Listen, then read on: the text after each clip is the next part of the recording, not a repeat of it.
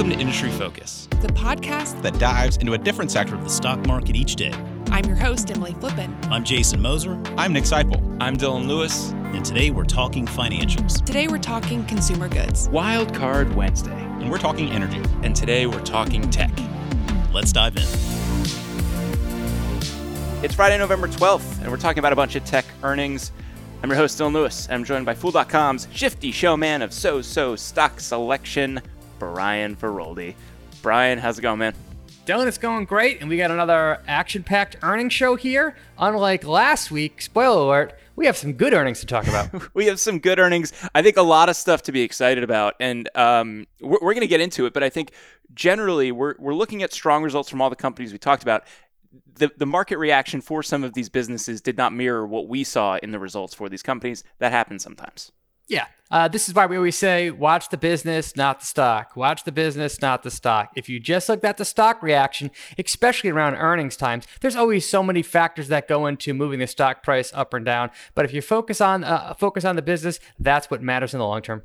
So we've got results from Datadog, we've got results from Palantir, and uh, we've got results from the Trade Desk. Uh, three businesses that I think a lot of folks are probably pretty familiar with in the Fool universe. Uh, but we'll we'll run through, give a quick update on what's going on with the businesses, and of course what they do. Just make sure we're not leaving anybody behind. Uh, Brian, let's kick things off with Datadog. Um, this is a business that uh, if if you haven't been paying attention to, wow, up and to the right. Absolutely ridiculous performer since coming public. I remember doing that S1 show with you. Uh, it feels like it was eight years ago because of the pandemic, but it, it wasn't that long ago. Um, and, and this has just been a fantastic stock to own. A lot of great results in what we saw this quarter this is a classic example for me of don't judge a book by its cover because I still don't like the name Datadog. Uh, but if you if you look at the company, uh, the actual business underneath, wow, is there a lot to like about this company? So they provide cloud-based software tools that are really aimed at IT professionals, and they help them with observability. So it allows IT professionals to look at their tech stack, their servers, their databases, their cloud operations, uh, etc. Uh, the third quarter results for this company were just great pretty much across the board. Revenue growth was 75% to $270 million. That exceeded Wall Street's estimate by more than $23 million. And for the first time, this company's annualized run rate is now over $1 billion. Gross margin was very, very strong, came in at 78%. Believe it or not, that was down slightly when compared to the year ago period. Combine those two together, and gross profit was just through the roof. So even though this company's spending really accelerated, especially on R&D, uh, adjusted earnings here actually grew 160% to 13 cents. Uh, that was more than almost double what Wall Street uh, expected, and free cash flow very strong at 57 million it's hard to find any flaw in those numbers.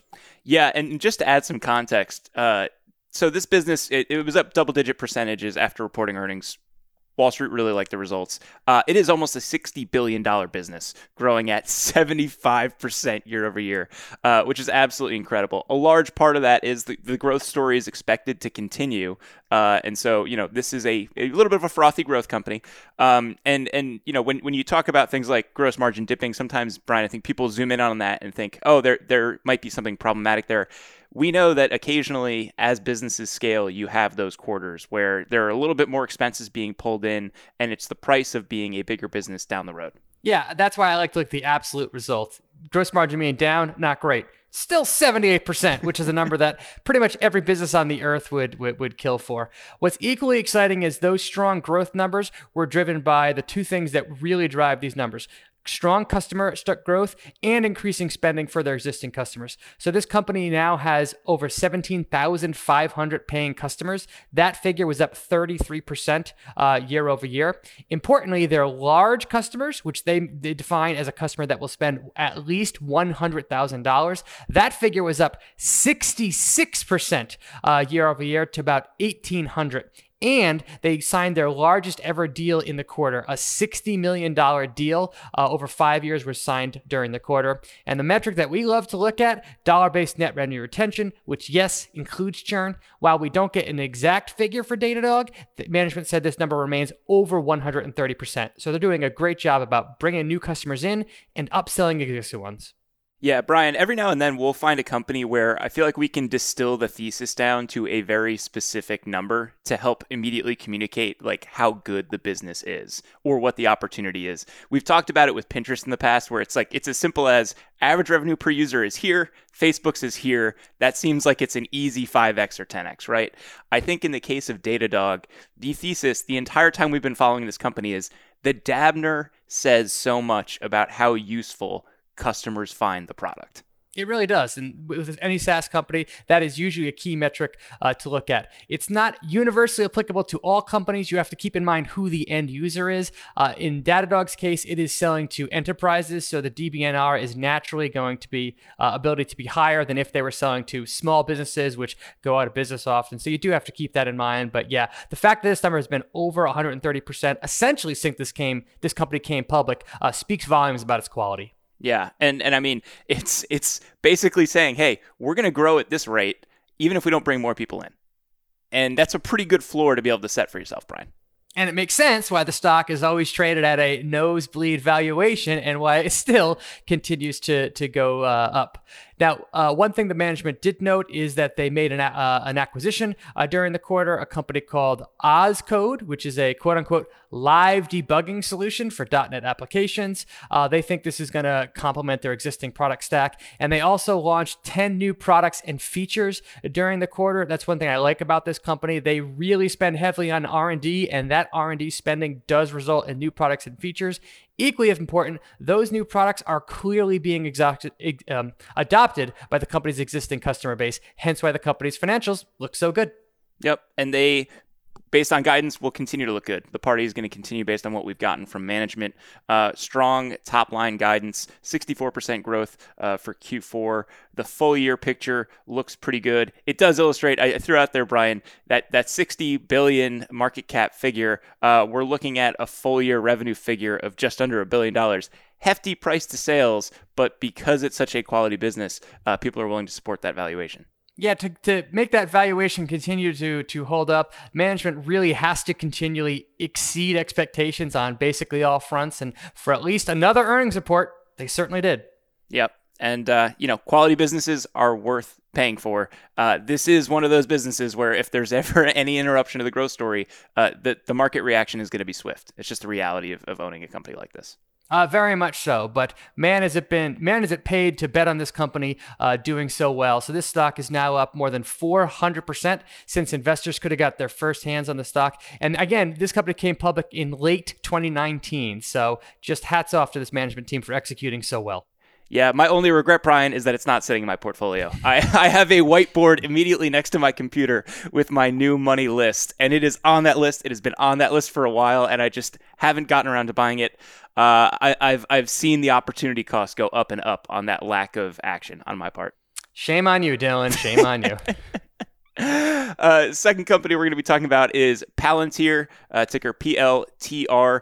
Uh, and as a reminder, this is a company that specializes in data analytics for government and commercial customers. I think probably the easiest way to think about this business, Brian, is it's kind of a tech defense contractor. Uh, it's it's a business that we don't see a lot of, um, but but it's worth kind of adding that caveat. Not a tech business in the conventional sense. Yeah, they and they really got their start by providing their uh, their data stack to governments, and what the company has been shifting, uh, and, and they've been highly successful uh, in that area, really landing basically all of the three-letter agencies uh, that deal with security uh, in the United States, and they've been uh, expanding abroad. One reason I think this company actually came public was to just bring more awareness to the, the company name and for the brand so that they could move successfully into the commercial space, uh, which is something that investors had a lot of questions about, but the numbers clearly prove that they're doing just that. Yeah, I think that was probably one of the positive notes with this quarter if you look overall. So so revenue grew 36% year over year, just under 400 million. Um, they posted a GAAP loss of 5 cents a share.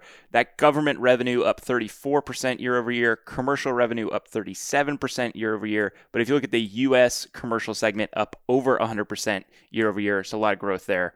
Um, they added over 30 net new customers, and they break down the deals within that. Uh, over 50 deals uh, of 1 million or more, over 30 deals of 5 million or more, and 18 deals over 10 million, which is more or less in line with what they've been doing over previous quarters. The number I love to pay attention to with this business, uh, Brian, is their total remaining deal value. Uh, and that was up 50% year over year to 3.6 billion. Basically, an inventory number that helps you get a sense of what's coming down the pike in terms of revenue down the road. Yeah. Yeah, yeah, clearly great to see that number growing in, in the right direction. And what's equally as exciting uh, to, to me is, again, government revenue was essentially 100% of this company's revenue uh, early on. And their push into the commercial sector has really intensified in the last couple of years. So in this quarter, government revenue, while it's still continuing to grow, is down to about 56% of total revenue, that is clearly a sign that this company is succeeding at diversifying its customer base. Yeah, and if you look at that breakdown of their remaining deal value, uh, commercial remaining deal value was up 100% year over year. 60% of that 3.6 billion figure I threw out there before is commercial. So it seems like that is where the business is heading. That is kind of the thesis that we've been watching for a while and trying to see exactly how it plays out. Just because, you know, they obviously serve their, their government customers very well, but we know that getting into commercial dramatically opens up TAM for them. It really does. And one one thing that we noted about this company, you know, uh, selling a, a, software product uh, like this is incredibly challenging. I mean, multi-month, if not multi-quarter, if not multi-year process to really get the key stake uh, opinion leaders uh, on board. Uh, however, once they are on board, switching away from this becomes unbelievably challenging. But getting those deals in the first case requires a lot of upfront investment by the company, especially in sales and marketing. And this company has been paying for those things and increasing their spending on those categories. As long as the top line continues to drive higher and there are signs that the company's customer count is growing, uh, that, that expense is worth it. So it's good to see that we are seeing that happen. Yeah, and I think because of that exact dynamic, Brian, this is a business that two people could look at the same results and take away something totally differently from it. Um, if you look at the quarterly results and and you say, well, actually, sequentially, we're seeing that government revenue isn't as relevant as it was a, a quarter ago. Um, that that might be cause for concern. I would say with this business, it's really tough to grade it on a single quarter because of that customer acquisition cycle that you mentioned. Um, despite what seemed like an overall pretty strong report, stock was down 15% since reporting. Reaction has been negative in, in part because of the focus on their government segment and the concerns that the revenue is stalling out there. That is one thing that one thing that Palantir investors just have to be aware of up front. Uh, as you teed up, this company signed 18 deals in the quarter that were worth 10 million dollars. So they are targeting eno- governments or enormous enterprises with their tech stack. That means that whether a deal lands in one quarter or another really impacts the top line and makes can make that growth uh, look lumpy. If you look at this company on an annual basis and just zoom out and look at the big picture, there's no doubt that they're succeeding. Yeah, and that's why I like to focus on some of that remaining deal value. I think it helps normalize for some of the quarterly movements that we see. Um, and and the thing that I like to zoom in on as well, and, and this is kind of unique with Palantir, is they offer guidance, but they also offer guidance in a way that a lot of companies don't. And I'm just going to pull directly from their earnings press release. Per long term guidance policy, as provided by our CEO, Alex Karp, we continue to expect annual revenue growth of 30% or greater from 2021 through 2025. That statement was unchanged from the previous quarter. They have that on there, and it's it's something that obviously management cares about, and they have the visibility into the business to see. Um, if they feel good about that, I, I don't see much in these results to think that that's going to get interrupted if that's your yardstick, then this quarter revenue grew 36%. So they're exceeding their guidance. Like you, I do like that this company has stuck its neck out and basically said, for the next five years, we're committed to growing 30%. Obviously, in the out years, that growth becomes harder and harder to come by as the denominator gets bigger and bigger. But so far, they're doing just that. Brian, third company we're going to be talking about today is the Trade Desk, a Fool favorite. Um, and I'm sure there were a lot of people pretty delighted to check their portfolios uh, after this company reported earnings because, wow, stellar movement. uh, you don't really see uh, those types of single day hikes too often. Yeah, uh, and I, as a long-term shareholder of this company, I was certainly pleasantly surprised to see that. Uh, for those that need a quick refresher, uh, the Trade Desk is a leading platform uh, that brands and advertisers can use to optimize their advertising uh, spend. So the Trade Desk works with brands and ad, ad agencies, uh, not against them. And this company has been in high growth mode ever since it come public, and we saw more of the same in the third quarter.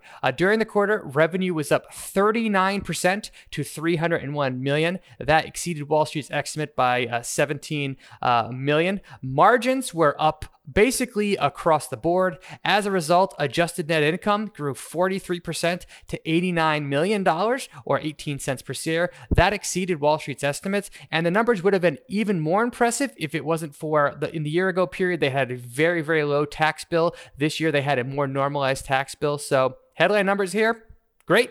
Yeah, in, in, addition to the, the tax elements, um, they're also lapping a period where they were going up against uh, the U.S. election spending, and we know like there's the seasonality that comes with the holiday quarter, Brian, but there's also the much broader seasonality that comes with the election cycle with advertising spend, uh, and so these are impressive numbers. Just knowing they were going up up against some pretty tough comps. Yeah, management pointed out that if you exclude the impact of the uh, U.S. election on spending last year, uh, normalized growth would have been uh, 47%. And Equally as exciting to me, management here noted that their international growth was even faster uh, than their domestic growth. Uh, if you are a long term investor in, in, in, this company, that should bring a smile to your face because the international opportunity for this company is huge, and it's great to see that they're exceeding there. Yeah, and, and the, the reaction to these results was incredibly strong. I think shares are up about 35, 40% uh, since the company reported. Um, I think a big reason for that, Brian, is there were a lot of concerns swirling around ad based businesses. Um, th- there have been a lot of shifts in the market right now, uh, and, and, and, related to data, related to privacy. Um, and I think a lot of people were concerned about that having an impact on how effective ads are and what that does for uh, ad based businesses, marketer ROI, all that kind of stuff. So nice to see these results, but I think management's comments um, were also uh, maybe relieving for investors. Yeah, uh, Investors have been worried essentially ever since Apple said that it was doing away with cookies and Google followed suit, saying that those changes are coming in uh, 2023. But how's this for a quote? Quote unquote, iOS changes had no material impact on our business, and we expect that to continue to be the case. That's actually not new commentary from CEO, uh, CEO uh, Jeff Green. He's essentially been saying that for years, and the company has been planning for that change out uh, for many years with the rollout of a product that they created called a Unified ID, which is the company's own answer to, to cookies. And they have been signing up brands and partners that have gotten on board uh, with that standard change uh, for a long time. And just in the recent quarter, they had wins with uh, Interpublic Group, Omnicom, Omnicom Group, uh, two of which are massive advertisers, and uh, companies like uh, Snowflake. So CEO Green uh, has been very clear this entire time. This isn't going to impact us. And these numbers, I think the market finally said, okay, we believe you.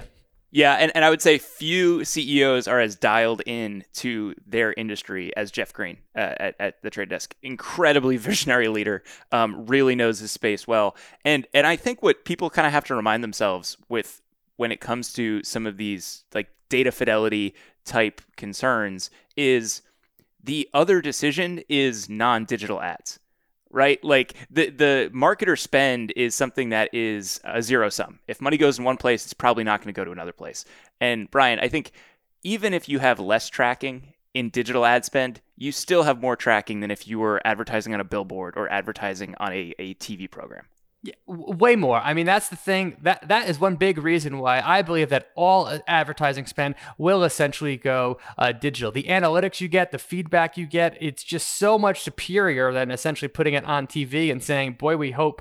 Now, on that front, uh, the company actually had a really big win earlier this year when it signed up Walmart. It partnered with Walmart uh, to launch its own Walmart's demand side uh, platform. Uh, this new tool allows gives suppliers to Walmart first party data that allows them to connect how they're spending on the trade desk with actual sales data in Walmart. Management also said that other major retailers are showing interest in exactly this thing uh, panning out. So, talk about making advertising spend even more effective. If they can get other big retailers on board, that would do wonderful things for analytics for advertisers. Yeah, I mean that's the dream, right? Is to be as connected as possible and uh, have as much insight as possible into uh, what you're spending, but also then the activity uh, that it's driving. Um, Brian, the the trade desk has been uh, probably one of the best performers of Fool stocks in the last five years. I think it's pr- probably pretty safe to say that the returns are staggering if you were someone who bought in early. Uh, they're staggering even if you only bought in uh, in the last year or so. Um, it's just been one of those performers that has continued to put up great results. Uh, the story looks like it will continue based on what we've gotten in terms of guidance. We have to moderate our expectations just just a smidge, I think. I would say so, but uh, for the upcoming quarter, management is guiding for revenue growth of quote unquote at least 21% to about $388 uh, million. I think it's fair to say they're going to exceed that number. And also, it's worth keeping in mind that might not sound great in absolute terms. It also includes the period when the election actually happened. So spending on that was uh, that just put, gives this company a really tough comp to, to go off of. I think, like we've said with many many companies that we've talked about in earnings season, uh, 2022 is when we're going to see quote unquote normalized uh, earnings and normalized growth rates uh, for the company. But as a shareholder, I'll accept 21% growth all day. Yeah, that's fantastic. Um, and, and I think the business has reached a point where it is so clearly the leader in its space. Um, you know, as as the industry moves, I think it will move with it. You know, it's it's not really at a spot where uh, it will be supplanted by somebody else. You know, it's it's it's established itself, and I think it's got the moat. Um, and these partnerships that we're seeing it develop um, only, I think, further instill that. Yeah, and the more unified ID gets rolled out, the more this company becomes the the leader. And of course, there's social proof that comes from landing Walmart, to say nothing if that if they can land uh, Target, Costco, etc. So, Brian, we didn't we didn't prepare this in notes, but I want to ask this question: Do you think unified ID allows for them to develop a network effect like data collection, um, and actually could be a strength for them? Like they could emerge as a stronger business after all of the Apple, Google data tracking kerfuffle um, than they were before?